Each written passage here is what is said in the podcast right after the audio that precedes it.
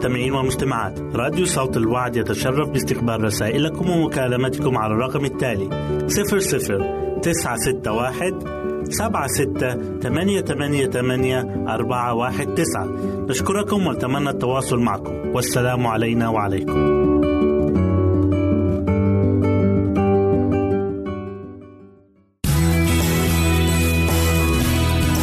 استماع وتحميل برامجنا من موقعنا على الإنترنت www.awr.org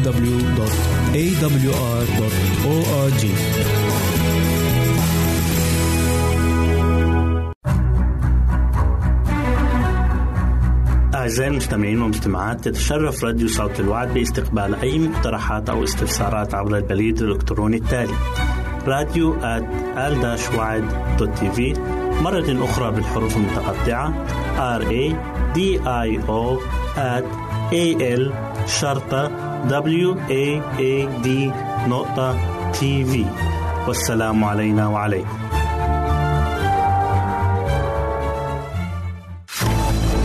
أعزائي المستمعين والمستمعات راديو صوت الوعد لا يكتفي بخدمتكم عبر الموجات الصوتية فقط بل وإنه يطرح لكم موقعا إلكترونيا يمكنكم من خلاله مشاهدة أجمل البرامج الدينية الثقافية الاجتماعية وغيرها من المواضيع الشيقة. يمكنكم زيارة الموقع من خلال عنوان التالي www.al waad.tv مرة أخرى بالحروف المتقطعة www.al-waad.tv والسلام علينا وعليكم.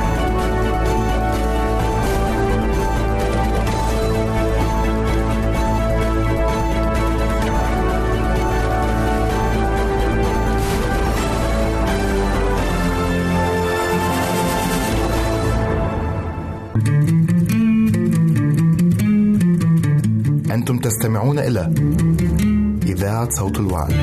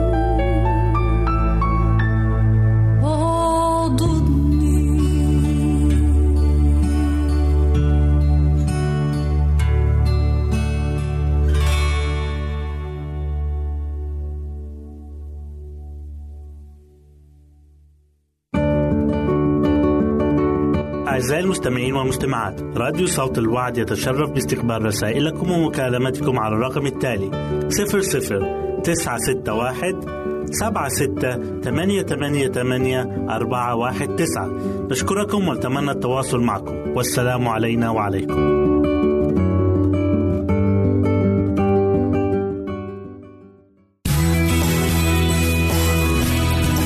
استماع وتحميل برامجنا من موقعنا على الإنترنت www.awr.org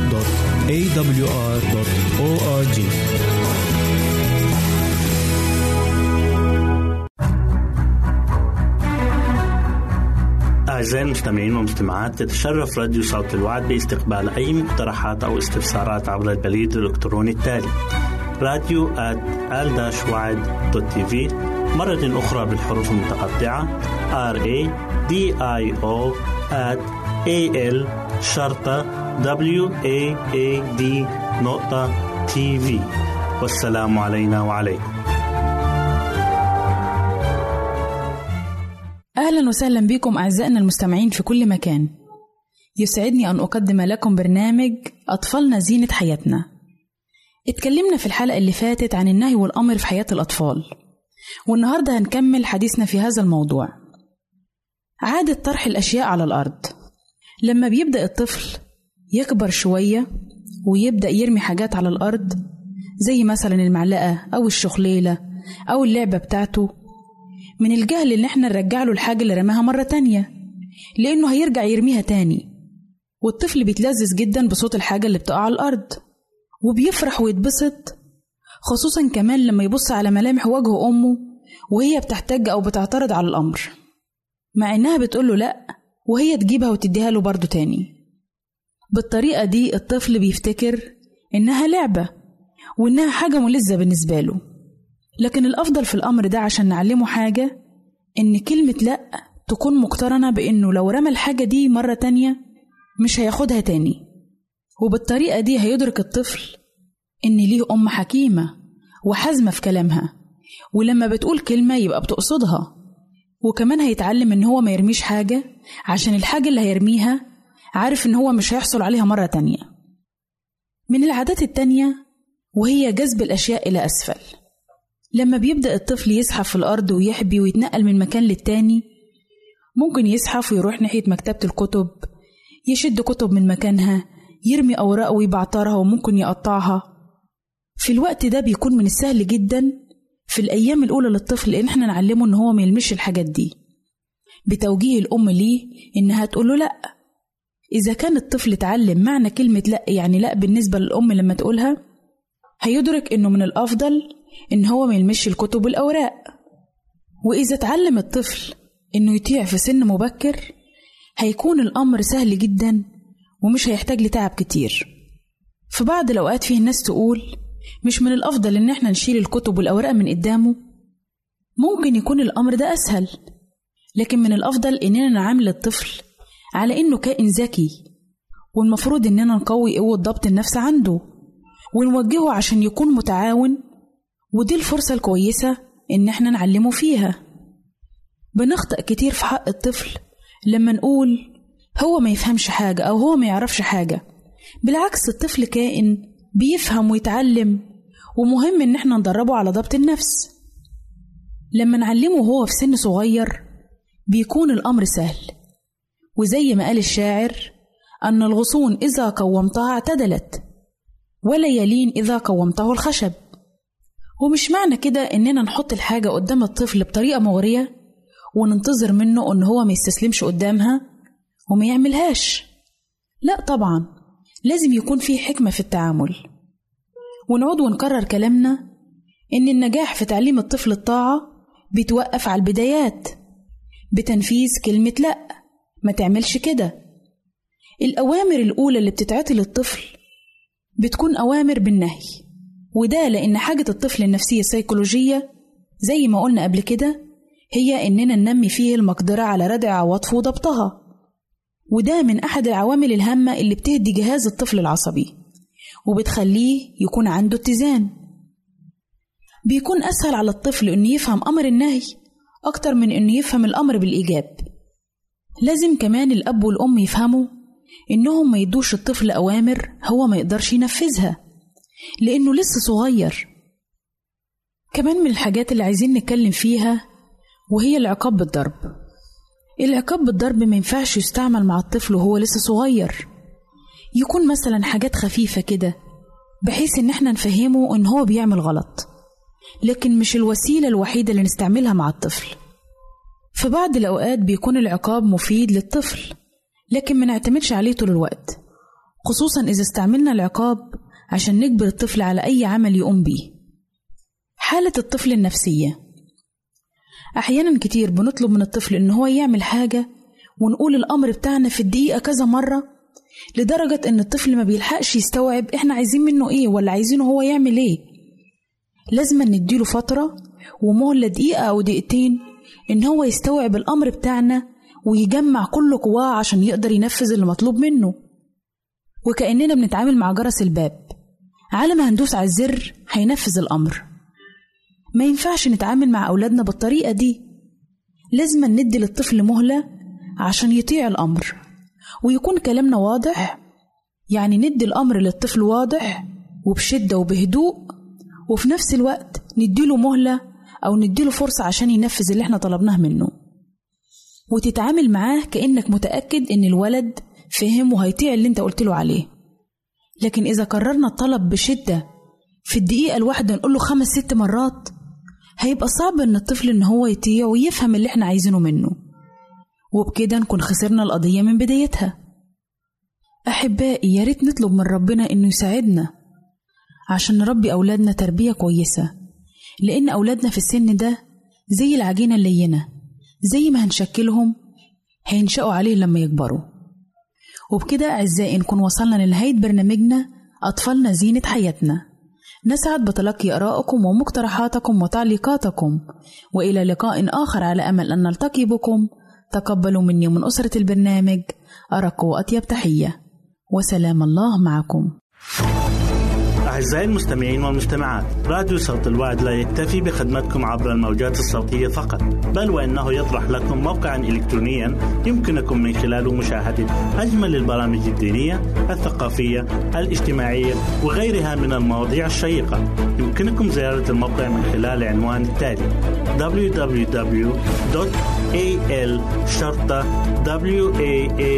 www.al-waad.tv مرة أخرى بالحروف المتقطعة www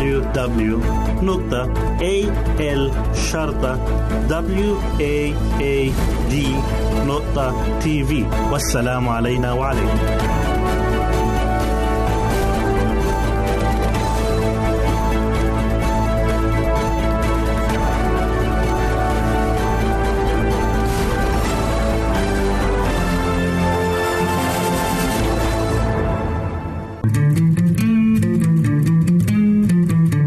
أنتم تستمعون إلى إذاعة صوت الوعي.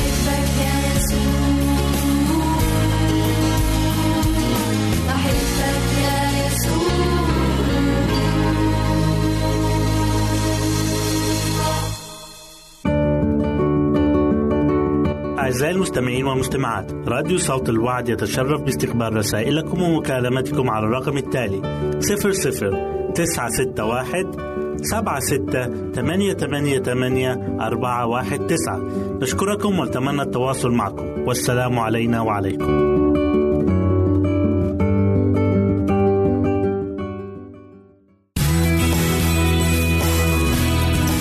استماع وتحميل برامجنا من موقعنا على الإنترنت www.awr.org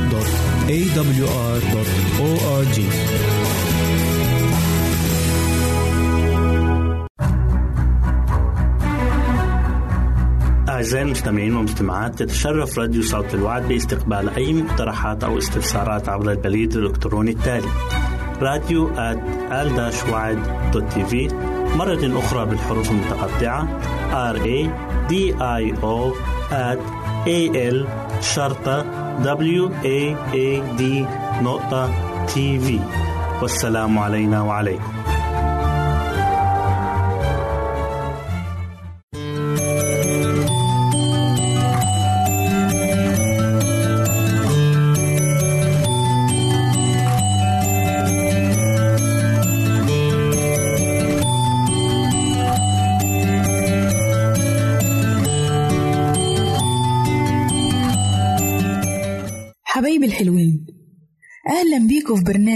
وحكايات لأحلى صبيان وبنات.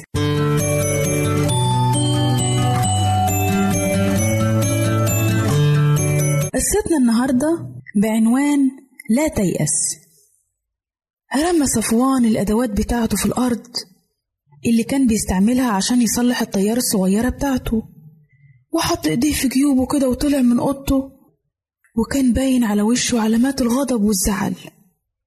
فلما شافه كده أبوه نادى عليه وقال له مالك يا صفوان؟ في مشكلة ولا في حاجة مزعلاك؟ قال له يا بابا أنا شغال في الطيارة بتاعتي والأمور مش ماشية كويس معايا مش عارفة أعملها.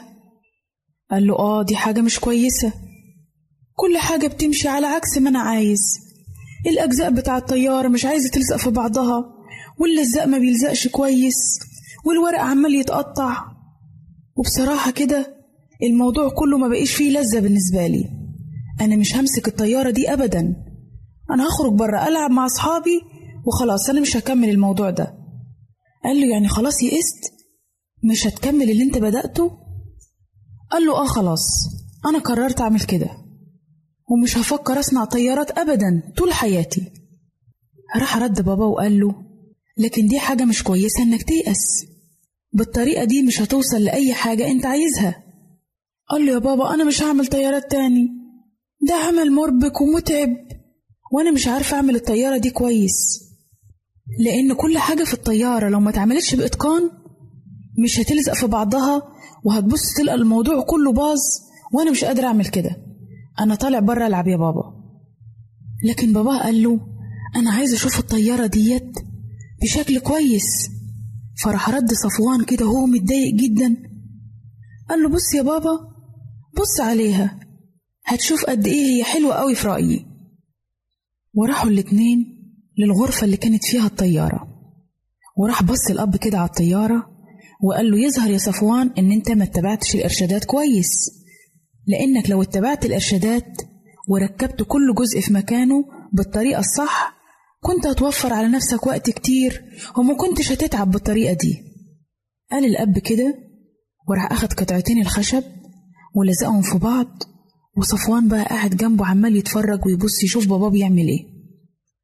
ومسك الأزميل وقعد يوضب فيها من هنا ويظبط فيها من هنا لغاية ما الأجزاء اندمجت مع بعضها وإيه وظهرت بشكل كويس. راح صفوان قال له بص يا بابا بص اندمجوا مع بعض إزاي؟ قال له بس يا صفوان الموضوع ده ما جاش بسهولة. لازم أن يكون عندنا صبر وما نيقش لغاية ما نعمل الحاجة اللي إحنا عايزينها.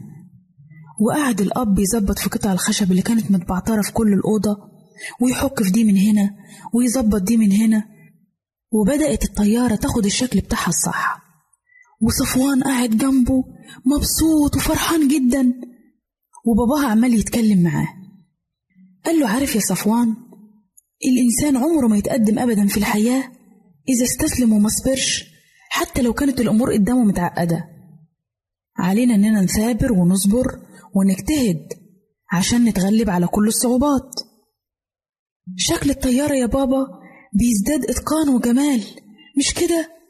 قال له آه يا صفوان. هل سمعت قصة الشاب اللي اكتشف البترول في كاليفورنيا؟ قال له لا يا بابا. وكانت عينين صفوان مركزة على الطيارة. قال له خلاص يا صفوان أنا هقولك على القصة بتاع الشاب ده. الشاب ده راح لكاليفورنيا من سنين كتيرة جدا. وكان بيعتقد إن البترول موجود في مكان اسمه فيتنورا. وعشان كده قرر هو وصديقه إنهم يحفروا بير في البقعة ديت. وما كانش معاهم إلا آلات بسيطة جدا وكانت آلات الحفر قديمة جدا وكانت كلها بتعتمد على قوة دراعاتهم. وقعدوا يحفروا لمدة 30 يوم لغاية ما يأسوا وفكروا إنهم يوقفوا العمل. لكن لما وصلوا عند عمق 30 قدم لقيوا البترول بدأ يرشح من الأرض. ولما لقيوا البترول بيرشح من الأرض بكميات قليلة من البير الأولاني راحوا في وادي تاني وبدأوا يحفروا في بقعة تانية لغاية ما وصلوا لعمق 30 قدم وبرضه لقيوا البترول بيرشح من الأرض بس قليل جدا. راح رد صفوان قال ياه ده حظهم سيء جدا. قال له آه بالفعل حظهم سيء. لكن الشابين دول ما يقسوش وعزموا إنهم يستمروا في الحفر لغاية ما يوصلوا لكميات كبيرة من البترول. وما اكتفوش بالكمية القليلة. قال له خلي بالك يا بابا جناح الطيارة بيتقطع بسرعة. قال له ما تقلقش يا صفوان. وبعد كده حفروا الشباب دول أسبوع بعد التاني وشهر بعد التاني بالآلات البسيطة القديمة اللي معاهم. لغاية ما وصلوا لستمية قدم. أنا مش عارف هم وصلوا للعمق ده إزاي لكن اللي أعرفه إن هم صبروا وما يأسوش لغاية ما وصلوا للبترول. وبدأ البترول يتفجر من الأرض زي السيل حتى إنهم كانوا بيملوا كل يوم 150 برميل. وكان ده بداية صناعة البترول في كاليفورنيا. وفي الوقت ده بسبب الشابين دول وصدق عزيمتهم بدأت الشركة المشهورة المعروفة باسم سكوني. فكل ما نشوف العربيات اللي بتمشي في الشوارع بقوة البترول المفروض نتذكر قصة الشابين دول وصدق عزيمتهم. راح رد صفوان يا يا بابا الطيارة بقي شكلها جميل جدا. أنا دلوقتي أقدر أكمل العمل ده بنفسي. قال له كويس. وراح الأب ادى الأدوات لصفوان وبدأ صفوان العمل مرة تانية بجد ونشاط ولذة. وبعد ساعات قليلة نشف اللزاق على الطيارة وقعد صفوان يطيرها في الجو وتطير وتصعد لفوق وشعر بلذة جميلة جدا. وقال صحيح بابا ساعدني كتير لكن أنا اللي كملت صنع الطيارة. وكان صفوان كل ما يشوف الطيارة بتطير في الهواء يقول لنفسه لا تيأس لا نستسلم. ومن ساعتها منسيش صفوان قصة الشابين اللي استمروا في العمل من غير يأس لغاية ما وجدوا البترول اللي إحنا بنستعمله لغاية النهاردة. وبكده نكون وصلنا لنهاية قصتنا واستنونا في قصة جديدة من برنامج قصص وحكايات لأحلى صبيان وبنات. ربنا معاكم.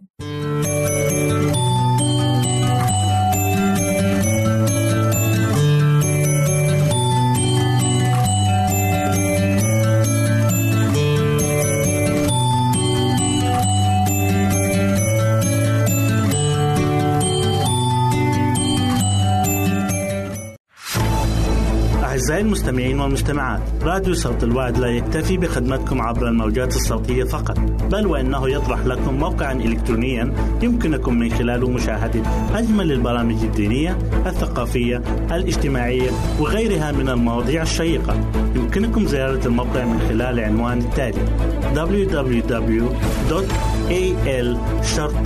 www.al-waad.tv مرة أخرى بالحروف المتقطعة.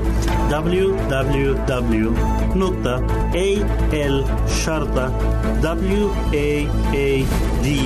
www.al-waad.tv والسلام علينا وعليكم.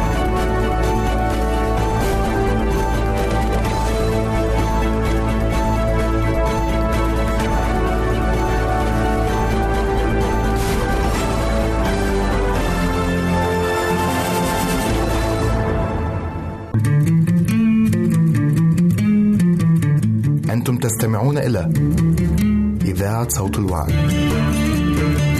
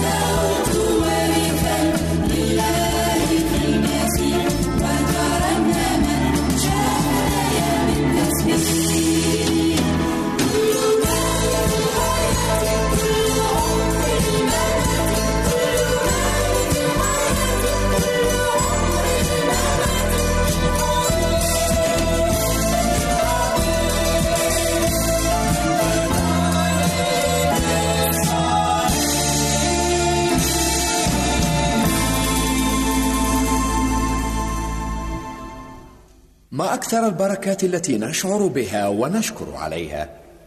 لكن تلك التي لا نشعر بها ولا نشكر عليها أكثر. ما أكثر المشكلات التي أخرجنا منها وشكرنا عليها. لكن تلك التي أبعدها عنا ولم نشعر بها ولم نشكر عليها أكثر وأكبر.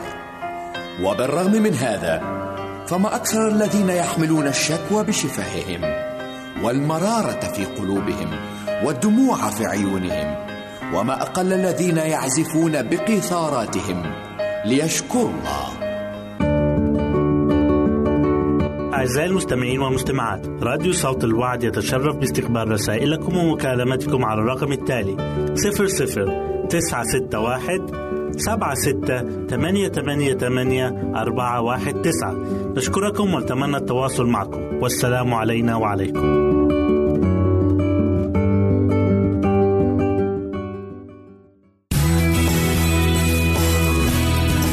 استماع وتحميل برامجنا من موقعنا على الإنترنت www.awr.org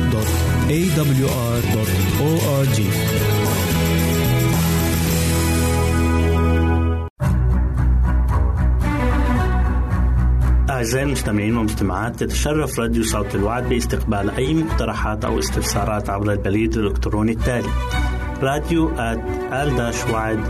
في مرة أخرى بالحروف المتقطعة R A D I O at A L شرطة W A A D نقطة تي في والسلام علينا وعليكم.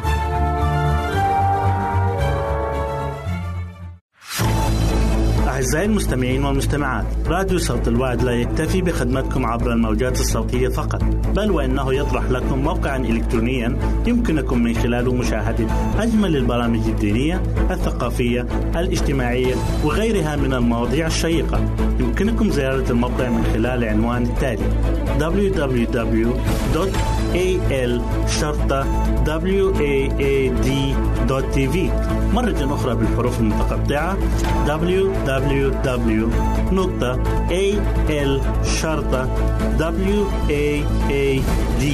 www.al-waad.tv والسلام علينا وعليكم.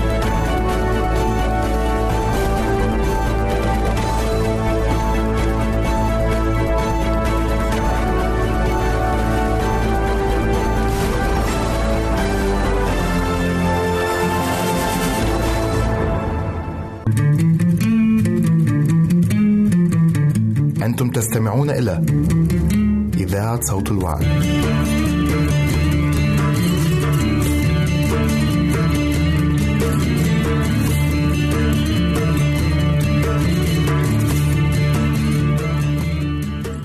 مستمعينا الكرام نرحب بكم في زاويتكم العائلية المفضلة من برنامج بيتي جنتي تقدمها لكم الدكتورة منى الكاتبة والمحاضرة الذائعة الصيت حلقة اليوم بعنوان انتزاع الشقاوة من أولادكم.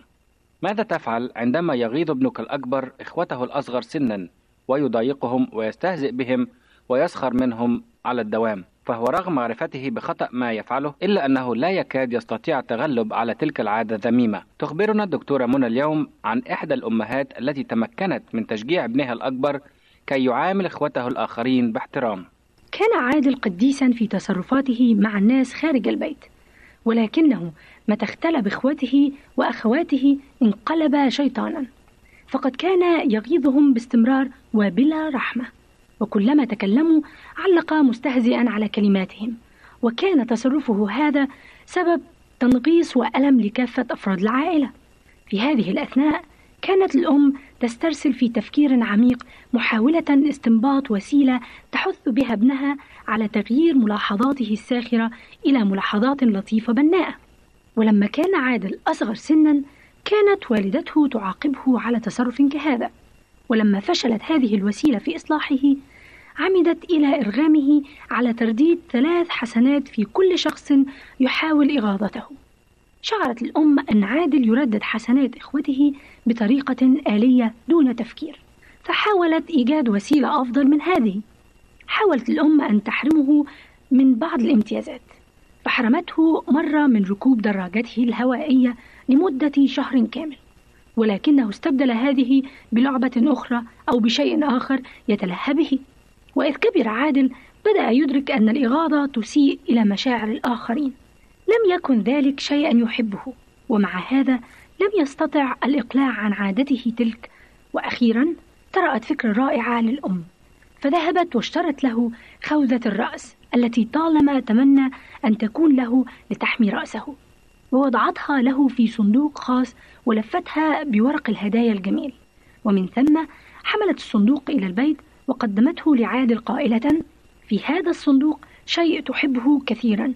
وكنت تريده منذ زمن طويل ولكن الطريقة الوحيدة التي بها تنال حق فتح الصندوق هي بأن تقنع أفراد العائلة أن الإغاظة والاستهزاء بالآخرين والضحك عليهم ما عادت جزء من طباعك وتصرفاتك. فسأل عادل ولكم من الزمن سيستمر ذلك قبل أن أتمكن من فتح الصندوق؟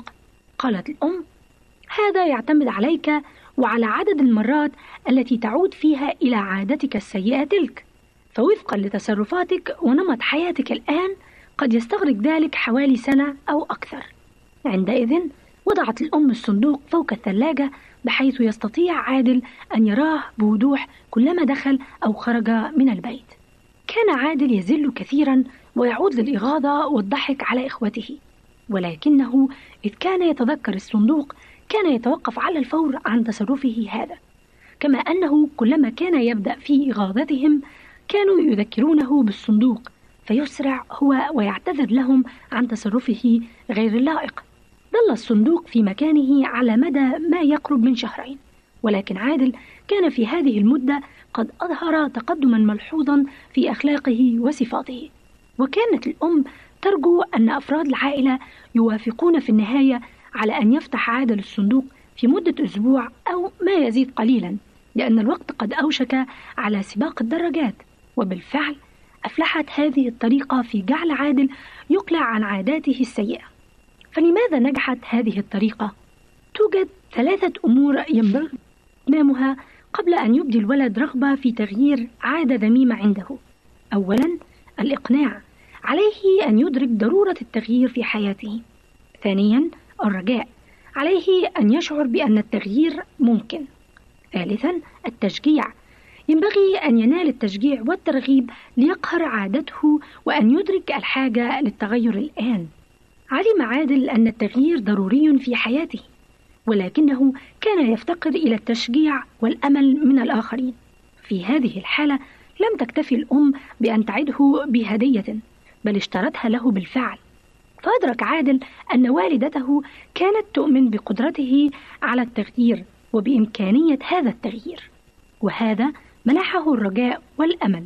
كما أن رؤيته للصندوق كل يوم جعلته يرغب بل ويتوق للتغيير في أقرب وقت ممكن. لقد حثته أمه على التغيير وشجعته. فإذا كان ابنك يعاني من عادة سيئة ويريد التخلص منها فربما هدية كهذه تقنعه أن التغيير ممكن. وتمنحه الحافز الذي يشجعه على تركها في أقرب فرصة ممكنة. حتى الكبار منا يحبون الهدايا فكم بالحر الأطفال قدم هدية لابنك إذا كان هذا سيساعده على تقويم صفاته وإصلاح عاداته.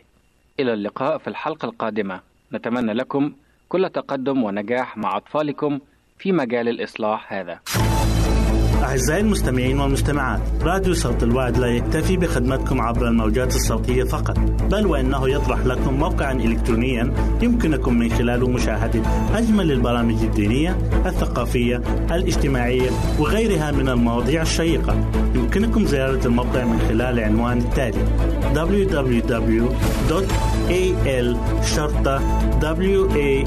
www.al-waad.tv مرة أخرى بالحروف المتقطعة www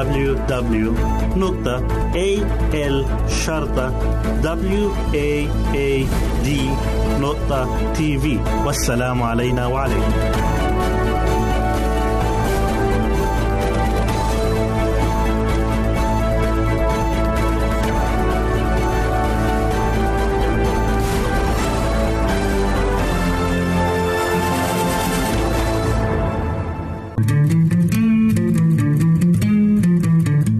أنتم تستمعون إلى إذاعة صوت الوعي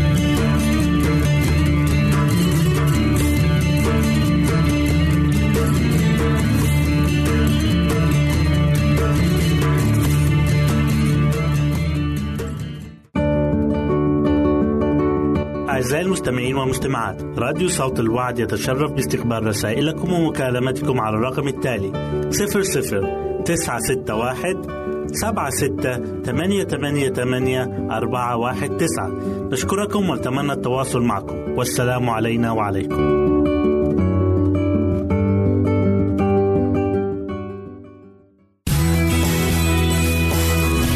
يمكنك استماع وتحميل برامجنا من موقعنا على الإنترنت www.awr.org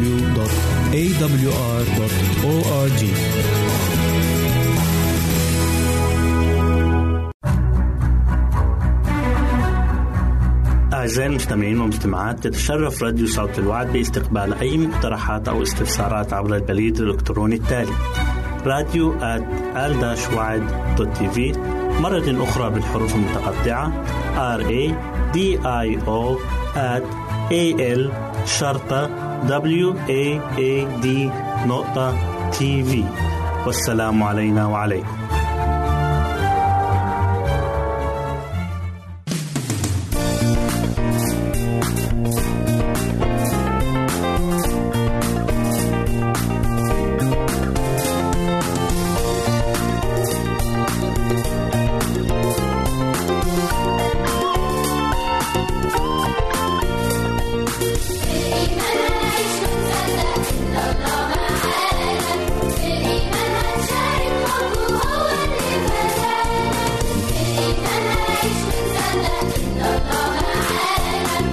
أعزائي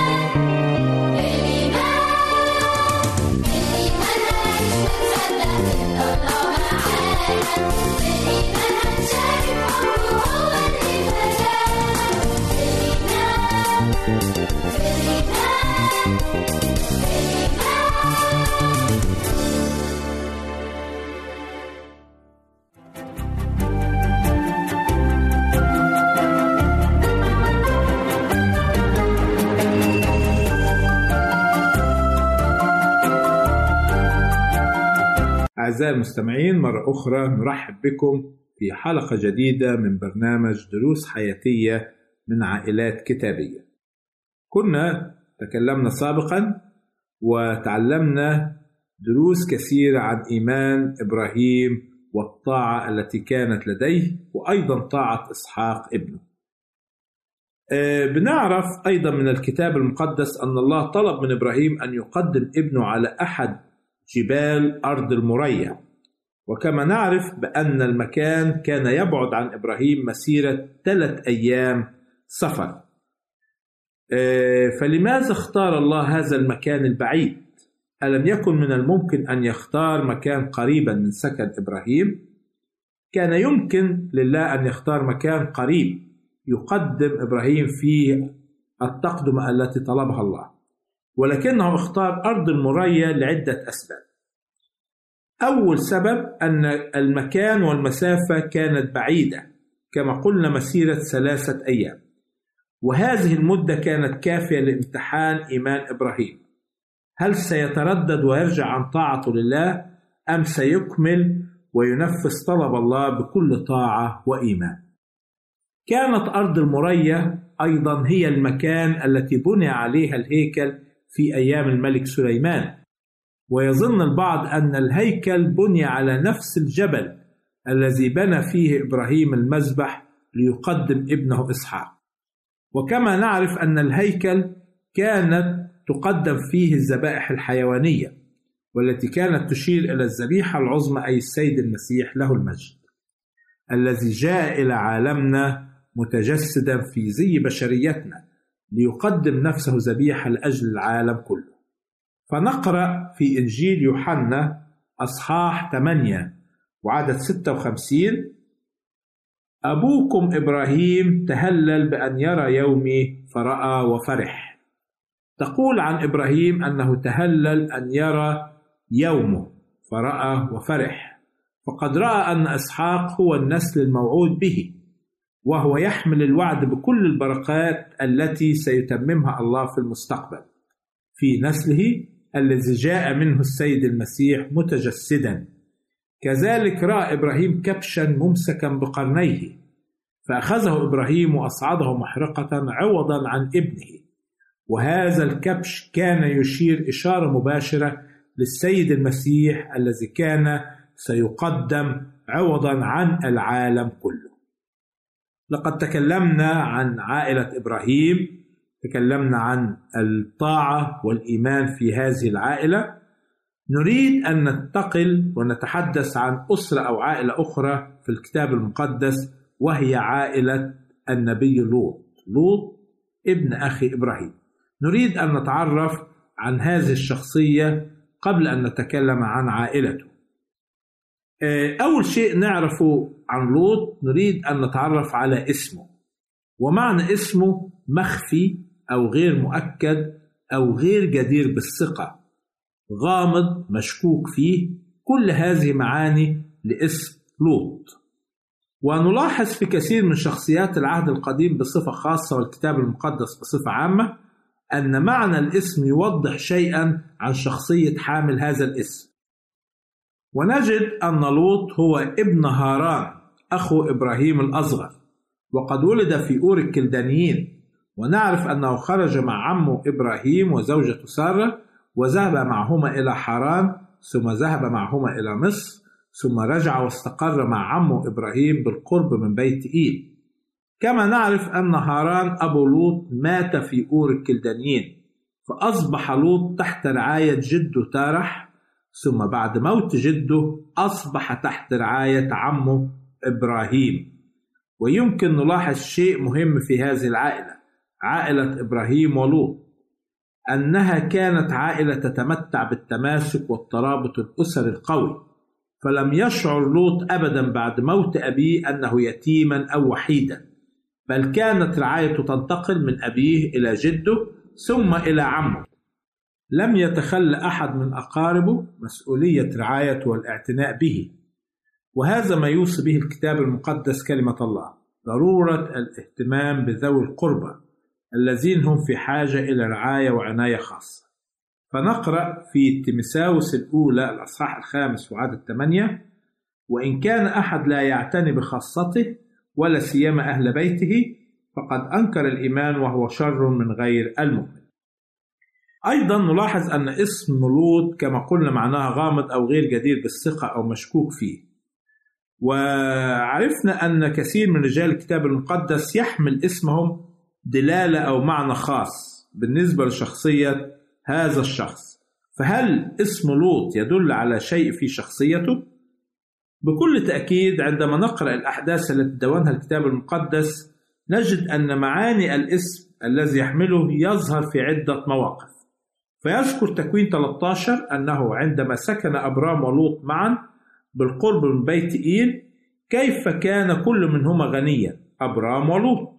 كانا غنيان في المواشي والغنم والبقر والأملاك وهنا يذكر الكتاب المقدس كيف حدث نزاع وخصام بين رعاة مواشي لوط ورعاة مواشي أبرام.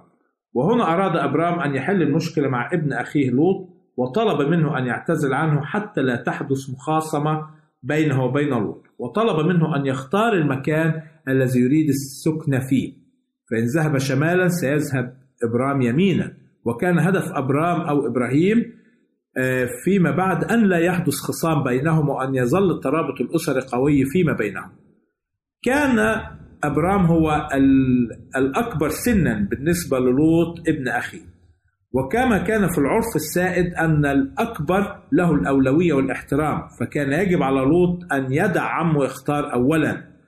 المكان الذي يجد فيه راحته واستقراره. ولكن لوط اختار أولا لنفسه المكان الأفضل. اختار منطقة دائرة الأردن لأنها رآها أرضا خصبة لذلك أثبت لوط بالفعل معنى اسمه غير جدير بالثقة. فلم يضع في حسبانه أي تقدير لعمه أن يكون له الأولوية. ولو وضع ولقد وضع لوط أنانيته أولا ومصلحته الذاتية. في ختام هذه الحلقة سعدت أن أكون معكم أعزائي المستمعين وإلى حلقة أخرى سلام الرب يكون معكم. نرجو التواصل معنا عبر هذه العناوين. للتشات www.al-waad.tv وللرسائل radio at al-waad.tv والاتصال عبر الواتساب 961 76 888 419 961 76 888 419